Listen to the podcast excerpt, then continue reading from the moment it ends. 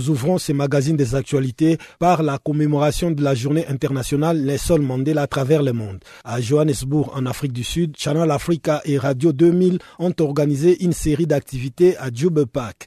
Il s'agissait de distribuer des couvertures, des produits de première nécessité aux sans-abri. Ces derniers ont aussi bénéficié d'un repas chaud dans une ambiance de fête. Cette journée Nelson Mandela symbolisait également la commémoration de la vie du héros de la lutte contre l'apartheid selon José José Malemba qui s'est confié ici au micro de Pamela Kumba. Merci beaucoup Pamela pour votre temps. Merci aussi à tous les auditeurs de Channel Africa. Ah, nous sommes très ravis, étant que des Africains, pour ne pas dire des Congolais. Ah, Mandela Day, c'est vraiment une journée significative pour nous, ah, en tant qu'Africains, en passant à ce que euh, l'héros euh, Mandela a pu euh, faire dans ces pays. Ça a vraiment contribué beaucoup dans le continent africain et nous sommes fiers de cela. Et nous nous rappelons, à cause de ce qu'il a fait comme sacrifice, on s'est dit, bon, pourquoi ne pas faire un bien à quelqu'un qui est dans le besoin? Voilà pourquoi on, célèbre au commémore Mandela Day. Mhm. Alors, outre le travail en cette journée spéciale, qu'est-ce que vous avez pu poser comme action? Euh, J'ai pu euh, laisser mes occupations, assister. Il y a tant des organismes qui nous ont invités ici. On s'est dit, bon, si financièrement nous n'avons pas l'argent, mais nous avons quand même le temps, la force de venir aider ceux qui ont mis leurs moyens à distribuer les, les blanquettes, à distribuer aussi la nourriture pour ceux qui sont dans les besoins. Alors, un mot à l'endroit de ceux qui ne connaissent pas pourquoi est-ce qu'aujourd'hui on a décidé de célébrer Mandela Day? Mm. C'est vrai que ça a été récemment adopté, mais il y a beaucoup qui ne savent pas à quoi ça consiste cette journée. Quel est le message qu'on peut donner à ceux qui ne connaissent pas? Pourquoi est-ce qu'on se retrouve pendant la journée de Mandela? Je, pense que euh, étant un héros, il a contribué beaucoup dans ces pays et nous devons tous faire un effort. Je ne sais pas, peut-être nos amis africains ou nos amis sud-africains penseraient peut-être que ça sera un holiday, public holiday, peut-être pour qu'ils soient un peu attirés. Mais je pense que si nous sommes connectés aux informations, ils doivent quand même savoir que non, non, il y a un euro qui est décédé. Il avait quand même une date de naissance. Alors à chaque fois que nous pensons à cette date de naissance, c'est que nous devons faire quelque chose. Nous sommes toujours connectés pour qu'à chaque fois qu'il y a les 18 juillet tel qu'aujourd'hui, on se mobilise tous ensemble, le peu que vous pouvez en avoir, les temps que vous pouvez en avoir, descendez sur la rue, descendez dans des hôpitaux, dans des rues et puis assistez à ceux qui sont dans des besoins. Mm. Alors, est-ce que pour vous, Mandela Day, c'est seulement cette journée où on doit s'arrêter, mais euh, ou bien c'est une journée qui doit être pérenne, donc peut-être dans le quotidien ou bien de manière mensuelle qu'on marque euh, donc euh, ce passage de Mandela sur cette terre et avec quelque chose de symbolique ou bien de particulier? Je pense que si vous suivez même ses dires, ses livres, ce qu'il a écrit dans ses propos, euh, il n'a pas voulu seulement que nous puissions avoir une journée telle qu'aujourd'hui. Mais je crois que Mandela Day doit être euh, a daily life style, if I can say so. Donc ça doit être un mode de vie de tout le monde. Donc s'il faut faire le bien, tu te réveilles le matin, tu te poses la question, qu'est-ce que je peux faire euh, du bien? Comment je peux faire le bien? Qu'est-ce que je peux euh, organiser pour aider quelqu'un qui est dans le besoin? Tout autour de votre quartier, dans votre famille, euh, dans là où vous travaillez, euh, là où vous priez, même à l'église. Il faut, il y a, il y a toujours des besoins. Donc Mandela doit être euh, chaque jour. Vous avez parlé du fait que Mandela était un héros. Il y a certains Sud-Africains qui ont sombré un peu dans l'îlodâtrie. Mhm. Donc pour eux, c'est devenu comme un dieu qu'on doit mhm. vénérer. Est-ce que pour vous, c'est ce type d'honneur qu'il faut donner à, à Mandela? Non, moi je pense que en tant que religieux, en tant que chrétien aussi, je crois que l'Afrique du Sud, c'est un pays qui égorge plusieurs chrétiens. Et je crois que quand vous lisez dans la Bible, Dieu interdit l'idolâtrie. Ah, nous ne célébrons pas un homme, mais du moins nous reconnaissons ses œuvres. Et cela ne les substitue pas à devenir un Dieu. Donc tout au nom de Mandela. Non, même, on ne peut même pas prier au nom de Mandela. Tu vois, parce que il a, il était seulement un instrument que Dieu a voulu sauver ses pays dans l'apartheid. Donc, il y a tant de gens, tant de politiciens, tant de gens ingénieurs, il y a tant de gens qui sont aussi bourrés, qui peuvent aussi, qui continuent toujours à contribuer à l'épanouissement de ces pays. Donc, Mandela Day ou Mandela ne peut pas remplacer Dieu Mandela doit être reconnu comme étant quelqu'un que Dieu a utilisé pour la libération, la restauration de ces pays. Mais la vie continue. Ne faut pas même prendre ces photos, même de mettre dans nos maisons, n'est-ce pas pour dire que bon, grâce à cet homme ici, l'Afrique d'ici, au juste l'Afrique d'ici, mais dommage que la personne qui soit décédée, n'est-ce pas, il était malade, il est décédé. Donc la vie continue. Tu vois, Mandela ne peut pas remplacer Dieu. Ça, je l'ai dit et je l'insiste. Mandela n'est pas un Dieu. Mandela, c'est un homme politique que Dieu a utilisé pour la libération de de l'Afrique du Sud. Donc à tous nos amis euh, sud-africains, à tous nos amis africains, s'il vous plaît, nous reconnaissons euh, le bien. Tu vois, prendre Mandela comme un dieu, cela amène la, la paresse, même aux Sud-Africains. Nous, nous attendons que tout vienne de Mandela pendant qu'il est déjà à nous aussi, nous intérêt là-bas. Vous comprenez? Donc euh, Mandela reste un homme politique. Les présidents sont là, les ministres sont là, le gouvernement continue à travailler, n'est-ce pas? Alors j'encourage à nos amis africains ainsi que nos amis sud-africains, s'il vous plaît, euh, respectons cet homme, respectons lui, que son âme repose en paix, mais la vie continue. Toi qui m'écoutes là, tu peux aussi faire plus que Mandela. Parlant toujours de la commémoration de cette journée internationale dédiée à Nelson Mandela, une série d'activités ont été prévues à Kinshasa lundi pour célébrer cette journée. Pour cette année, le thème retenu par la Fondation Mandela était Fait à part pour Madiba. Pour commémorer cette journée, la MONUSCO, les agences des Nations Unies et l'ambassade sud-africaine en République démocratique du Congo organisent plusieurs activités de lundi à jeudi à la place de la gare centrale à Kinshasa. Au micro de Canal Afrique, Robert Ilunga Numbi, le directeur exécutif de l'ONG Les Amis de Nelson Mandela, nous décrit ce que son organisation a prévu pour commémorer cette journée. C'est une journée qui intéresse tout le monde, toute l'humanité. Et dans notre pays, cette année, au moins, il y a une particularité par le fait qu'il y a l'ambassade de l'Afrique du Sud et le gouvernement congolais ainsi que les Nations Unies, c'est organisé par les Nations Unies en collaboration avec l'ambassade de l'Afrique du Sud et le gouvernement Et la journée est célébrée à la gare centrale, là où il y a une exposition des œuvres d'art, une exposition de quelques de quelques ouvrages sur Nelson Mandela. Ça, c'est d'une manière officielle. Et vraiment, ça nous fait une joie que, cette année, c'est une particularité par rapport aux années antérieures. Et pour ce qui nous concerne, nous, les amis de Nelson Mandela, c'est notre journée parce que Nelson Mandela été notre ami avant même qu'on puisse euh, réserver cette journée pour les célébrer. Et Nelson Mandela étant notre ami, la journée elle-même signifie qu'au jour d'aujourd'hui, chacun, là où il se trouve, doit poser un acte de charité, un acte de solidarité, un acte d'amour.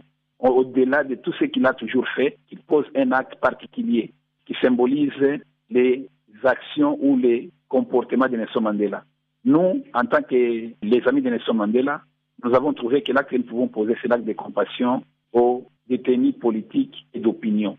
Parce que ce sont des Mandela. Nelson Mandela, s'il est devenu ce qu'il a été, il s'est démené, il s'est acharné pour la liberté. Et ceux qui sont aujourd'hui arrêtés pour leurs opinions et pour leurs euh, déclarations politiques sont des personnes, sont des Nelson Mandela. Alors nous avons pensé avec, euh, dans notre programme de nouvelle génération de Français droits de l'homme, c'est un programme qui réunit les jeunes Congolais de 7 jusqu'à un âge un peu plus avancé, parce qu'il s'agit de la nouvelle génération, tout est mélange. Mais nous nous intéressons plus aux jeunes qui vont aller juste déposer, remettre un petit mot aux prisonniers d'opinion et prisonniers politiques pour leur dire qu'ils sont demandés là. Ici, j'ai fait allusion particulièrement aux défenseurs des droits de l'homme et aux hommes politiques. Aux défenseurs des droits de l'homme, vous savez qu'il y a les jeunes de la lucha. Et aux défenseurs des droits de l'homme, vous savez qu'il y a Christopher Ngoyi, qui a été arrêté pour avoir revendiqué un droit qui est que pour que nous puissions avoir une loi électorale juste. C'était en janvier 2015. Alors nous sommes, nous compatissons avec tous ces, prisonniers d'opinion et prisonniers politiques et nous disons sont là. Votre ONG porte justement le nom de Nelson Mandela. Pour vous, euh, qu'est-ce qui vous a le plus marqué dans la vie de Nelson Mandela jusqu'au point de vous pousser à prendre son nom et à coller ça à votre ONG D'abord, sa détermination, son acharnement pour la liberté des peuples, des peuples noirs et la liberté pour tous les peuples du monde. Ça, d'abord, c'est un premier élément. Nous sommes dit en Afrique, et vous savez qu'à l'époque même, c'était, c'était la plupart des pays étaient des pays où il n'y avait pas l'apartheid, bien sûr, il y avait la dictature qui ressemblait à, l'apartheid, à l'oppression, à l'injustice. Comme c'est un homme qui a lutté pour la justice pour tous, nous sommes dit, c'est vraiment un symbole. Et surtout, ce qui nous a plus marqué, c'est cet esprit-là d'amour, sa grandeur de réconcilier ses ennemis, parce que les peuples noirs sud-africains peut-être pensaient qu'ils devraient se venger un jour lorsqu'ils auront le, pouvoir. Et les Blancs aussi qui vivaient en Afrique du Sud pensaient que les jours que les, Noirs sud-africains vont prendre le pouvoir, ils vont se venger. Mais lui est comme un, bon, je ne, dirais, pas un messie, comme un envoyé de Dieu, parce que les envoyés sont comme ça, comme un envoyé de Dieu, pour qu'il n'y ait pas une division entre un peuple qui soit de couleur blanche ou qui de couleur noire. Et il y a une réconciliation. Voilà un modèle que nous voulons dans notre Afrique. Et comment entendez-vous en République démocratique du Congo pérenniser cette œuvre de Nelson Mandela, cet idéal qu'a prêché tout au long de sa vie Nelson Mandela à travers votre ONG Nous ne cesserons jamais à le prendre comme un modèle. Il est un modèle pour nous et nous ne pouvons pas avoir peur de l'injustice. Et quand il, y a, quand il y a justice, nous devons faire par tous les moyens pour que nous puissions le soutenir et nous devons combattre toutes les formes d'injustice que nous pourrons vivre dans notre pays, la RDC. Restons toujours en République démocratique du Congo avec le dialogue national qui pourra avoir lieu avant la fin de ce mois de juillet à Kinshasa dans ses environs. C'est ce qu'a révélé les facilitateurs de l'Union africaine pour ce dialogue. Avant de s'envoler pour le 27e sommet de l'Union africaine à Kigali, l'ex-premier ministre togolais Den Kodjo a fourni quelques précisions en rapport avec ces forums. C'est une correspondance de Jean-Noël Bamwenze depuis Kinshasa. Ces précisions, le facilitateur de l'Union africaine pour le dialogue national ici, Edem Kodjo, les a fournis justement après avoir rencontré toutes les parties prenantes à ce forum tant attendu dans ce pays. Dans tous les cas, pour cet ex-premier ministre togolais, la voie est aujourd'hui clairement balisée pour la tenue de ce dialogue après avoir eu avec les délégations de ces différentes parties des entretiens qu'il qualifie de très solides. Écoutons plutôt le facilitateur Edem.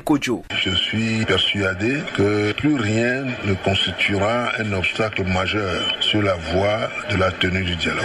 Vous vous rappellerez que le groupe de soutien, lors de sa dernière rencontre à Addis Abeba, avait fortement souhaité que le dialogue soit convoqué autant que possible avant la fin du mois de juillet. Je vous dis que je ferai tout pour tenir ces délais, qui ne sont pas des délais du seul facilitateur, mais les délais le groupe de soutien a également pensé utile de promouvoir. Le temps presse et nous avons déjà perdu beaucoup de temps. Il y a eu beaucoup de mal des incompréhensions qui ont été levées au fur et à mesure que nous avancions. Et aujourd'hui, je crois que l'opposition dans son ensemble s'est rendu compte que tout a été mis en œuvre pour que ces revendications, parmi les plus pertinentes, soient réalisées. Nous l'avons fait et nous allons devoir maintenant franchir les dernières étapes et nous asseoir au dialogue. Parce qu'il ne sert à rien de vouloir reporter encore s'inédier ce dialogue. Donc nous allons faire le maximum pour que nous déclenchions le processus au cours de ce mois de juillet. Le facilitateur avait mis sur pied un groupe de travail qui s'est penché sur plusieurs questions relatives à la bonne organisation de ces forums et parmi ces questions figurait le nombre des participants, le lieu, le format et autres. Il y a quelques jours, ce groupe de travail a remis son rapport contenant des orientations à l'appréciation du facilitateur et justement, Edem Kodjo revient sur certaines de ces suggestions dont le lieu qui doit abriter ce dialogue. Le groupe de travail a proposé un certain nombre de lieux, mais c'est encore que des propositions. Il faut que moi-même je me penche là-dessus, qu'on en décide. De toute façon, il est souhaitable, selon moi, que le dialogue ait lieu ici, dans la capitale de la République démocratique du Congo, ou pas très loin. Nous ne faisons pas attention, si nous avons un format beaucoup trop large, alors nous risquons de perdre beaucoup de temps. Nous donnerons le temps qu'il faut pour que les débats se passent convenablement et qu'il n'y ait aucune frustration. Ensuite, s'agissant de la participation, nous allons trouver un chiffre qui convienne à l'ensemble des protagonistes que nous connaissons. Il y aura bien sûr les représentants des partis politiques, de la société civile, mais j'insiste également pour qu'il y ait quelques représentants typés, si je me souviens ainsi, des femmes, des jeunes, et aussi euh, quelques personnalités incontournables dans le paysage politique congolais et des personnalités dont la sagesse, les connaissances, la capacité intrinsèque pourraient apporter beaucoup au dialogue. Donc c'est en tenant compte de toutes ces considérations qu'on arrivera à un chiffre, mais comptez sur moi pour que ce chiffre ne soit pas pléthorique, mais qu'il ne soit pas non plus trop restreint. Il faut rappeler que c'est dans le but de préparer un environnement de paix pour la tenue des élections attendues dans ce pays que le président Joseph Kabila a convoqué ces forums afin de permettre aux Congolais de discuter de toutes les questions irrelatives. Jean-Noël Bamoisé, Channel Africa, Kinshasa. Confusion au Cameroun après la libération des otages enlevés à l'est du pays et détenus pendant 16 mois en République centrafricaine. Deux de 13 otages sont décédés durant leur captivité, respectivement en janvier et juillet 2016. Selon des sources indépendantes et contrairement aux déclarations du gouvernement, l'armée camerounaise n'a mené aucun combat pour libérer les otages, dont la relaxe serait l'œuvre des éléments du général Abdoulaye Miskin. Plus de détails sur les conditions de libération de ces otages avec notre confrère Ahmed Messi que nous avons joint sur place à Yaoundé. Les otages ont franchi la frontière du Cameroun par l'Est dans la matinée du 7 juillet 2016. Il y a six jours, lorsque l'un des otages est décédé, parce qu'ils étaient 13, ils étaient 13 qui avaient été enlevés le 15, dans la nuit du 15 16 mars 2015, et un avait été tué. Un autre est donc décédé le 11 juillet 2016. Et c'était une dame. Elle souffrait de tuberculose. C'est sa mort qui a précipité la sortie du groupe armé de la brousse. Parce que ils étaient en brousse, ils n'étaient pas nourris, ils étaient mal en point, que ce soit les otages et même les preneurs d'otages. C'est ce qui fait en sorte qu'ils ont été obligés de sortir. La mort du deuxième otage, de suite de maladie, de tuberculose, les a poussés à sortir de la brousse, de là où les, les preneurs d'otages les tenaient en, captivité. Ils, sont ils se sont rendus à la MINUSCA et de la MINUSCA, la MINUSCA a contacté le gouvernement centrafricain via les, services du préfet de Bois. C'est le préfet de Bois en Centrafrique qui les a mis en contact avec le gouverneur de la région de l'Est du Cameroun il y a dix jours. Les négociations ont donc commencé au téléphone. On a permis donc à un des otages d'aller se soigner c'est pour ça qu'on parle de libération d'un otage le 11 juillet. Mais les autres, on a donné maintenant l'opportunité aux autres otages de discuter avec les membres de leur famille et les autorités camerounaises pour se rassurer de leur état de santé. Donc en réalité, il ne s'agit pas d'une attaque de l'armée camerounaise qui aurait permis la libération de ces otages. Pas du tout. Il ne s'agit pas euh, d'une attaque de l'armée camerounaise. Il s'agit des conditions de traitement et de vie des preneurs d'otages en forêt centrafricaine qui étaient très mal en point. Et ces otages sont déjà rentrés au Cameroun, ou plutôt euh, quel ils jour Ils sont à Yaoundé actuellement et ils ont subi la, euh, la visite médicale à l'hôpital général de Yaoundé.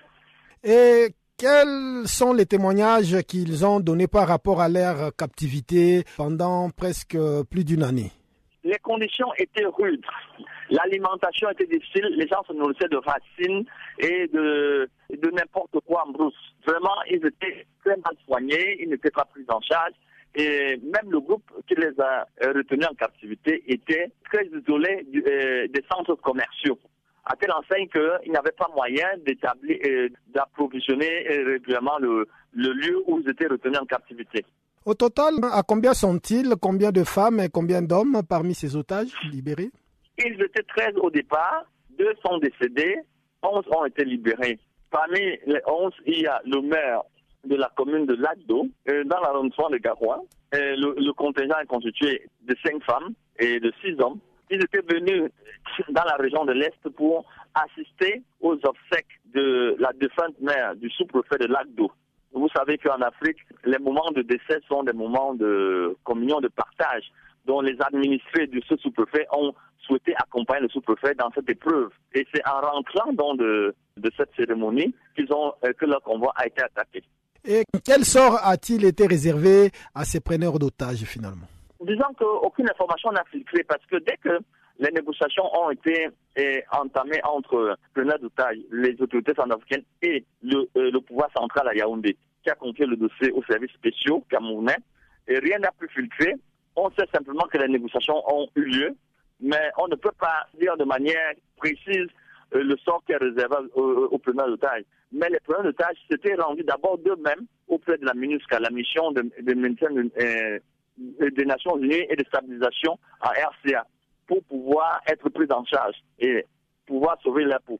Et au départ, en fait, qu'est-ce que ces preneurs d'otages exigeaient de la part du gouvernement euh, camerounais pour libérer les otages? Les preneurs d'otages demandait forcément euh, de l'argent, forcément euh, la possibilité euh, d'être fourni en armes et autres, autant de choses qui ont rendu la, la négociation difficile. Et c'est ça qui a fait en sorte que la négociation ne soit pas entamée sur le champ. Et il a fallu donc des événements extérieurs, des facteurs extérieurs comme le décès, le premier décès d'un des otages et le dernier effet déclencheur du dénouement, c'est le décès du second otage de suite de maladie de la tuberculose. Africa, oh, oh yeah. Africa, oh, Africa, Africa, Africa, Africa. Je m'appelle Salif Keita. Vous écoutez Channel Africa la voix de la renaissance africaine. Sortons un peu du cadre purement politique pour aller jeter un coup d'œil sur ce qui fait l'actualité dans le monde économique. Voici donc Chanceline Louraquois pour le bulletin économique de ce magazine.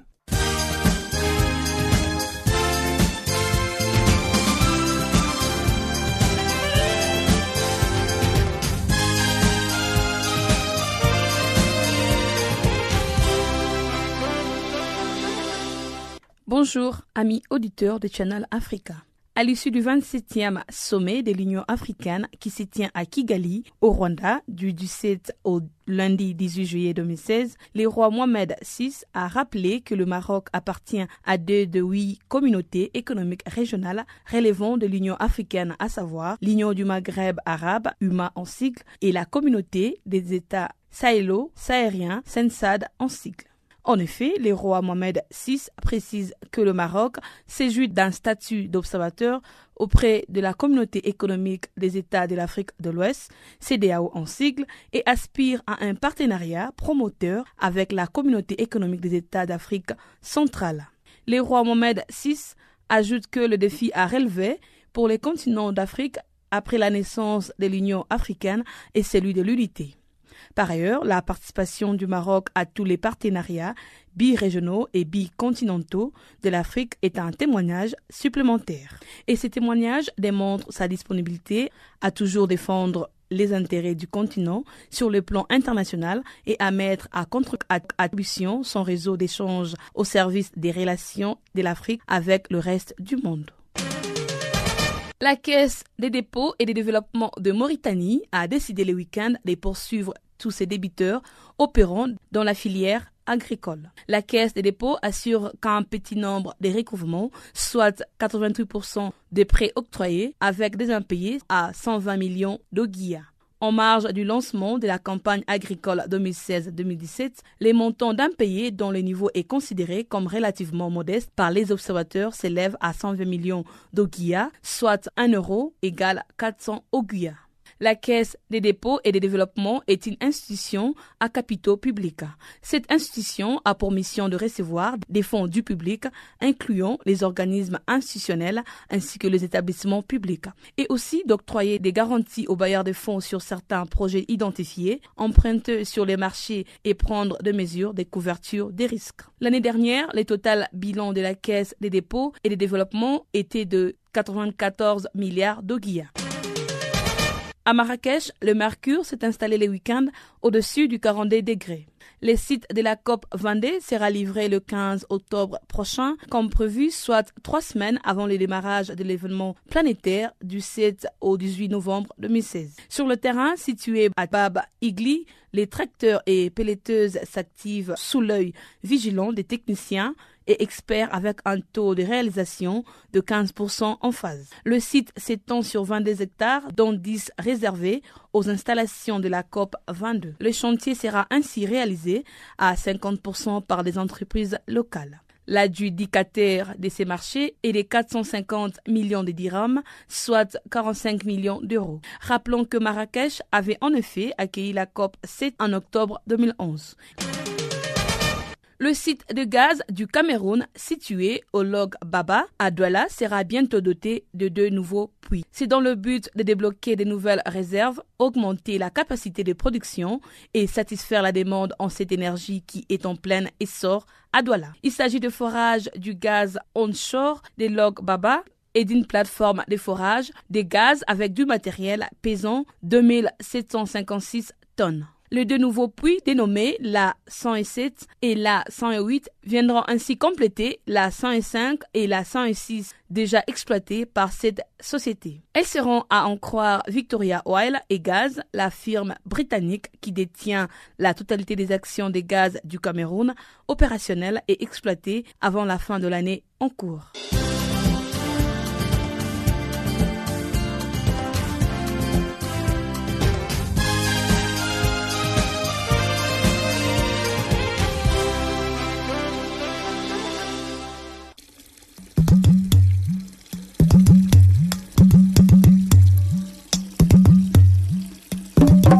Écoutez Channel Africa à la radio et sur internet www.channelafrica.org.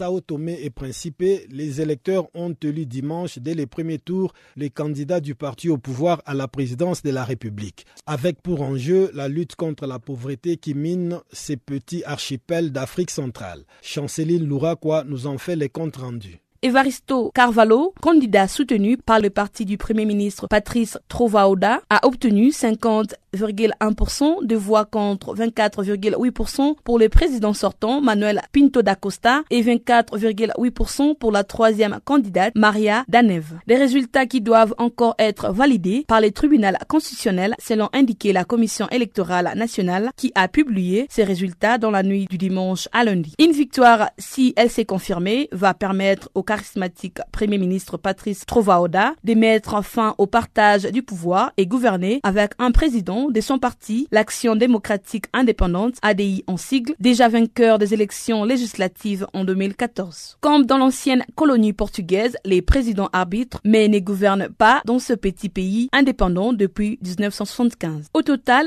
plus de 60% de 111 222 inscrits ont participé au scrutin qui s'est déroulé dans la sérénité selon la mission d'observation de l'Union africaine. La vote marque la défaite et sans doute la fin de la carrière du président sortant Manuel Piton da Costa, 79 ans, dans quelques jours, qui postulait pour un nouveau mandat de 5 ans. Manuel Pito da Costa est une survivance de la guerre froide, premier président pendant 15 ans après l'indépendance en 1975 sous l'étiquette à l'époque du mouvement de la libération des Sao Tomé et Principe. Il avait alors arrimé son pays au bloc soviétique avec un régime de parti unique avant de se convertir à la démocratie dans les années 90. Les développements est l'enjeu principal à Sao Tomé où de nombreuses bâtisses coloniales tombent doucement en décrépitude faute d'entretien, les longs des chaussées défoncés et peu éclairés la nuit. Le deux tiers de quelques 195 000 habitants vivent sous le seuil de la pauvreté, nourrissant une diaspora au Portugal, en Angola ou au Gabon. Populaire, voire populiste, pour ses détracteurs, le Premier ministre Patrice Trovaoda affirme qu'il va raccorder d'ici deux ans 100% de la population à l'électricité et à l'eau potable. Sao Tomé et Principe ne manquent pas d'atouts avec des productions agricoles parmi les meilleures du monde, entre autres le cacao et les cafés. C'est un potentiel touristique et des prospections pétrolières offshore en partenariat avec des entreprises étrangères. La position stratégique de l'île au cœur du golfe de Guinée a conduit la radio Voix de l'Amérique à installer près de la capitale une base et des antennes au risque de susciter chez certains habitants des questions sur leur finalité réelle. Les Fonds monétaire international a salué une croissance moyenne de 4% depuis 2012 et une inflation en forte baisse. Reste que Sao Tomé dépend toujours de l'aide internationale à 90% pour ses besoins vitaux.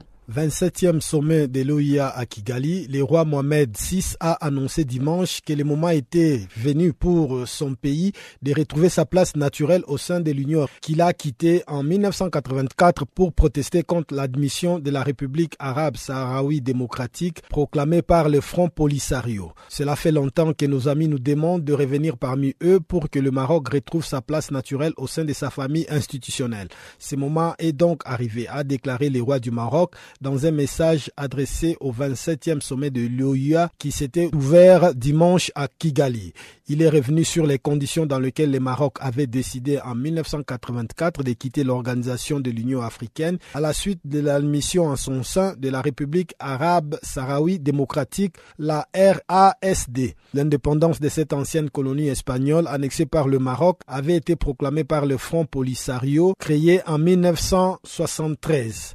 Après des années de lutte armée, un cessez-le-feu a été proclamé en 1991 par le Front Polisario. Une mission de l'ONU au Sahara occidental a été déployée cette même année afin de veiller au respect du cessez-le-feu entre les fronts Polisario et les forces marocaines et d'organiser un référendum.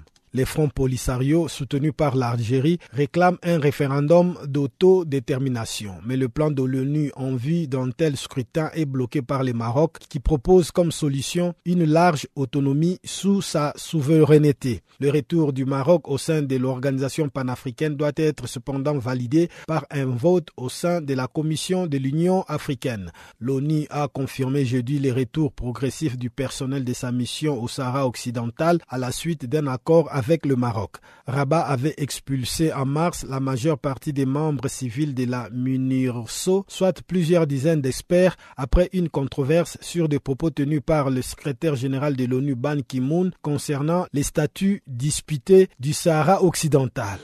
Au Burkina Faso, le comité des droits de l'homme de l'ONU s'est félicité de la mise en place de deux commissions d'enquête pour faire la lumière sur le crime et graves violations des droits de l'homme commis depuis 1960 et lors des événements politiques ayant suivi le départ de l'ancien président Blaise Compaoré. Plus de précisions avec Olivier Desfruiville, membre du comité des droits de l'homme de l'ONU, dont les propos ont été recueillis par Alpha Diallo.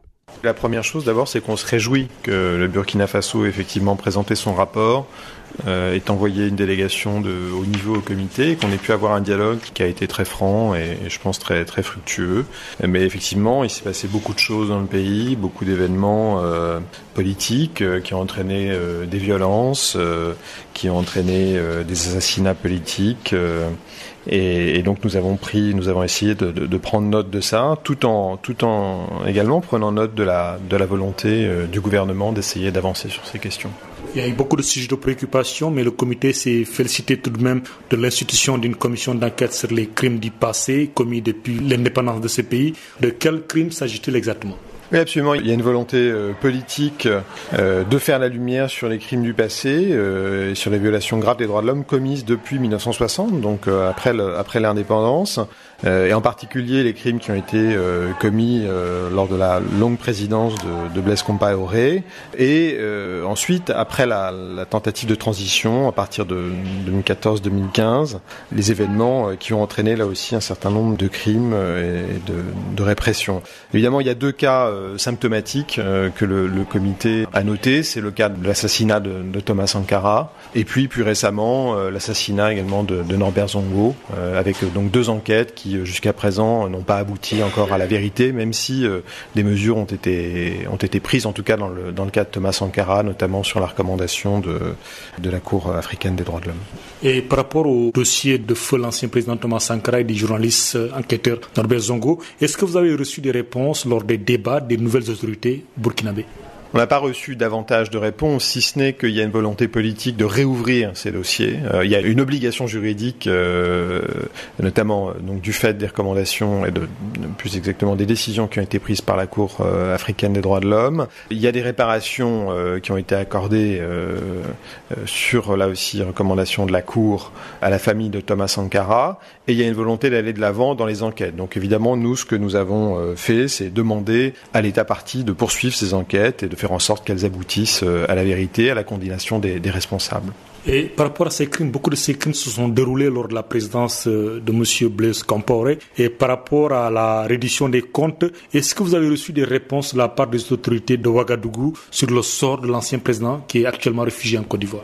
Non, non, nous n'avons pas reçu de réponse spécifique. Euh, je crois que l'idée, euh, c'est que les enquêtes sont en cours et, que nous, souhaitons euh, qu'elles euh, qu'elles aillent jusqu'au bout, et éventuellement qu'elles déterminent les responsabilités, y compris au plus haut niveau de l'État, s'il si, y a lieu.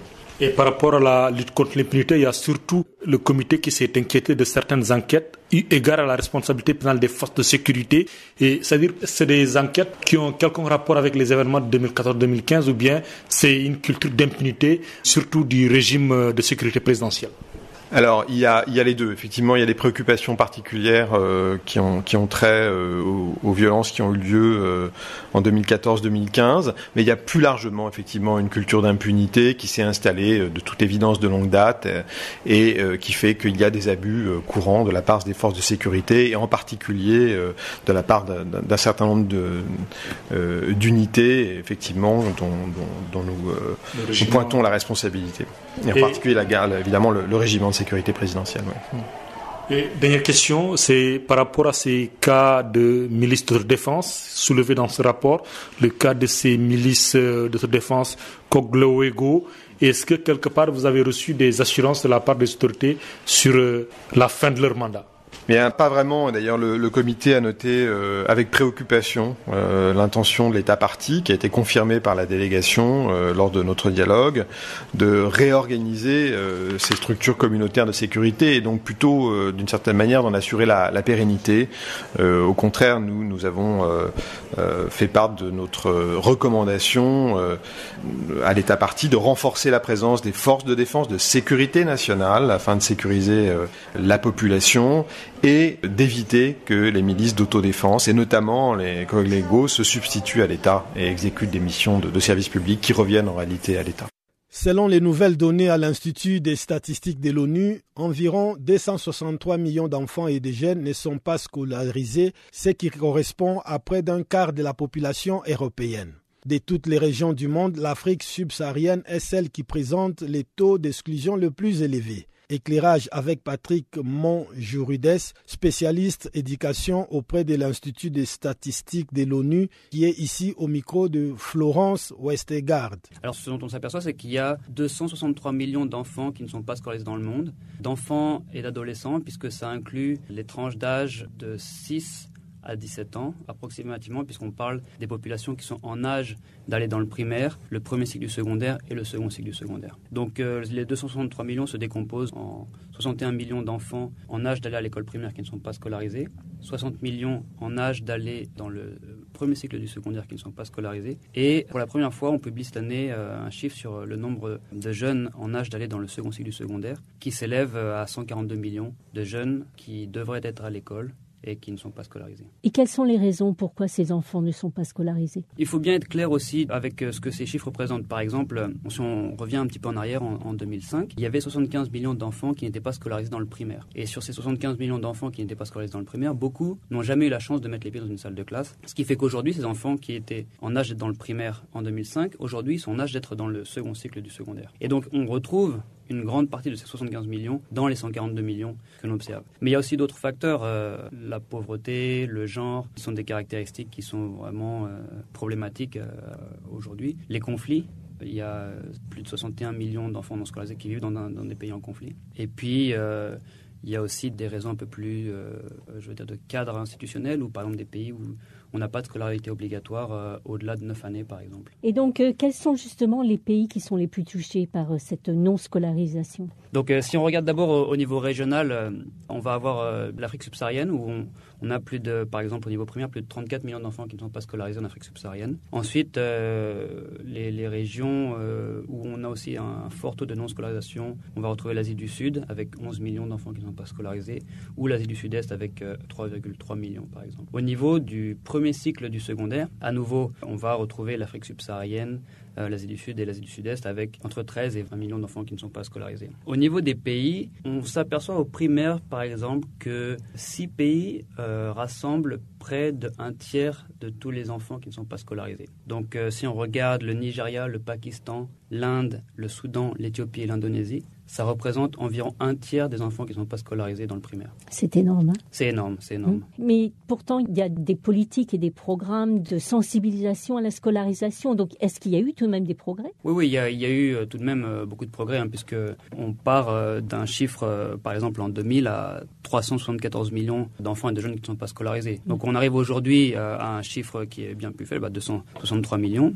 Il y a eu beaucoup de progrès, en particulier jusqu'en 2007. Mais depuis 2007, on s'aperçoit que la tendance euh, commence à stagner et que justement on est amené à devoir euh, changer notre approche pour euh, inclure ceux qui ne sont pas à l'école dans le système scolaire puisque les, les, stratégies habituelles ne, ne, semblent plus fonctionner.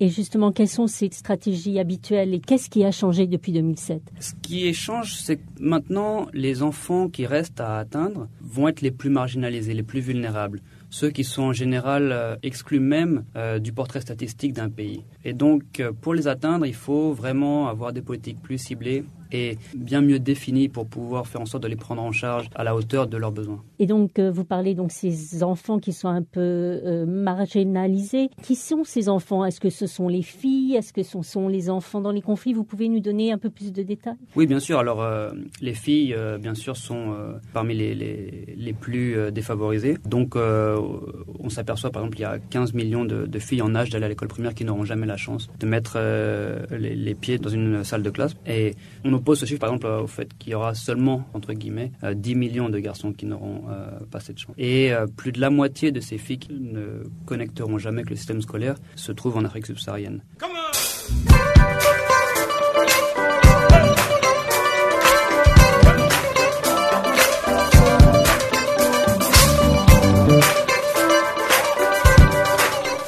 Farafina, votre rendez-vous hebdomadaire sur Channel Africa, la radio panafricaine. Farafina, votre programme des actualités en langue française sur Channel Africa.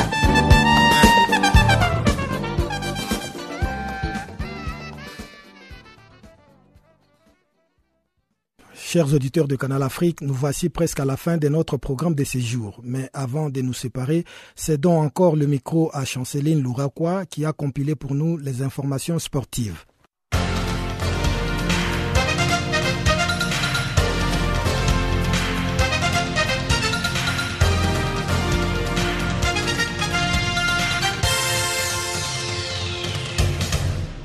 Bonjour, amis auditeurs de Channel Africa. L'ouverture ce lundi de la sixième étape du Tour de France 2016, longue de 209 km. Cette sixième étape se jouera en Suisse, entre Moiran, en montagne et Berne. Au classement général, rien n'échange sur le podium. From devance Baoke, Molema et Adam Yatz. La quinzième étape du Tour de France a été remportée le week-end par les Colombiens Jarlinson Pantano devant le Polonais Rafal Majka et Marc Cavendish s'est imposé lors de la 14e Tour de France entre Montélimar et Villars-les-Dombes sur 208,5 km.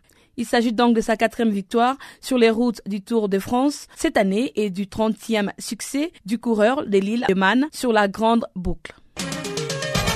L'Ivoirien Geoffroy Serreille a fait son retour en Suisse les week-ends et s'engage de nouveau pour un contrat de deux ans avec le FC Bâle. Geoffroy Serreille enfilera les dossards numéro 6. Il déclare, je cite, Je suis heureux de revenir au FC Bâle. Fin de citation. C'est un retour dans un club avec lequel où il avait déjà évolué par le passé avant de rejoindre la Bundesliga. Il ne continuera plus il ne continuera plus, son aventure en Allemagne avec le VfB Stuttgart, relégué en seconde division. À noter que lors de son premier passage au FC, il a remporté deux titres de champion en 2015. Restons toujours en Côte d'Ivoire. À l'occasion de troisième journée de la Ligue des Champions, la SEC Mimosa a été battue 3 buts à 1 le week-end en Zambie. Ils ont pris deux buts sur coup aux 32e et 35e minutes après les erreurs défensives et celles du gardien de but Namori Diamandé. À la 78e minute, les Zambiens ont corsé l'addition en marquant pour le score final 3 buts à 1. Notons que la SEC est encore dans la course pour une place en demi-finale de la Ligue dans cette compétition. Au risque de se faire éliminer, elle devra donc gagner ses deux prochains matchs à domicile. Au Ghana, le capitaine adjoint des Black Stars, André Ayew, compte prendre la place du capitaine Asamoah Guyane dans l'équipe. Le capitaine adjoint indique qu'il totalisera 10 ans en 2017 dans les Black Stars. Il a rappelé qu'avant d'intégrer la sélection nationale senior, il a évolué avec l'équipe de moins de 20 ans du Ghana qui a remporté les championnats d'Afrique des juniors de 2009 et la Coupe du monde FIFA 2009. Notons que le capitaine Asamoah souffre de blessures continuelles. Les défenseurs marocains Mehdi Benassia séjourne en Italie pour un examen médical afin de compléter son transfert du Bayern de Munich à la Juventus de Turin. Il a signé pour le Bayern en 2014. Mehdi Benassia a 23 apparitions avec les clubs allemands précédents à l'Udinese et à Rome. À moins de deux ans du coup d'envoi du championnat de première division, la Fédération France des football a dévoilé le week-end un calendrier de la saison 2016 et 2017. Ces championnats débutera le dimanche 11 septembre 2016 et se terminera par la 22e journée le samedi 27 mars 2017. 12 équipes s'affronteront pour le titre, à savoir l'Olympique lyonnais, le Paris Saint-Germain, les Montpellier Hérol Sport Club, le FCF Juvisy, les Rodez Aveyron Football, l'AS Saint-Étienne, l'AS J Soyo, Léa Gucamp, l'AS PT Albi, les Hirondins des Bordeaux, l'Olympique de Marseille ainsi que le FC Metz. L'Olympique lyonnais, grand favori pour ses onzièmes titres consécutifs, sera confronté d'entre deux jeux à la CJ Soyo. Le de nouveau promu, les Girondins des Bordeaux et l'Olympique de Marseille s'affronteront dès la première journée. Quant au troisième promu, le FC Metz défiera le MHSC. Le Paris Saint-Germain, quant à lui, affrontera pour débuter sa saison l'Aspect Albi, passé in extremis de la relégation avec 7 points. Le championnat d'Espagne 2016 et 2017 va reprendre le 21 août prochain. Pour le compte du match aller, le classique entre le FC Barcelone et le Real Madrid se jouera le 4 décembre au Camp Nou à Barcelone. Et le derby de la capitale espagnole entre l'Atlético et le Real aura lieu le 20 novembre sur la pelouse de l'Atlético pour ce qui est du match aller. Le match retour aura lieu le 23 avril 2017 au stade Santiago Bernabéu de Madrid. Et la rencontre retour sur le terrain du Real sera jouée le 9 avril. Par ailleurs, le Barça recevra l'Atlético Madrid le 21 septembre avec le match retour à Madrid le 26 février.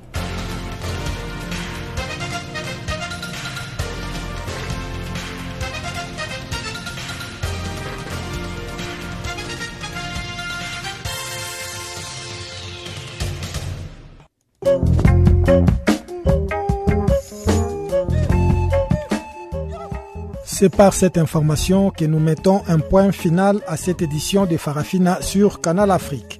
Toute l'équipe du service français vous remercie pour votre aimable compagnie et vous donne un nouveau rendez-vous pour demain.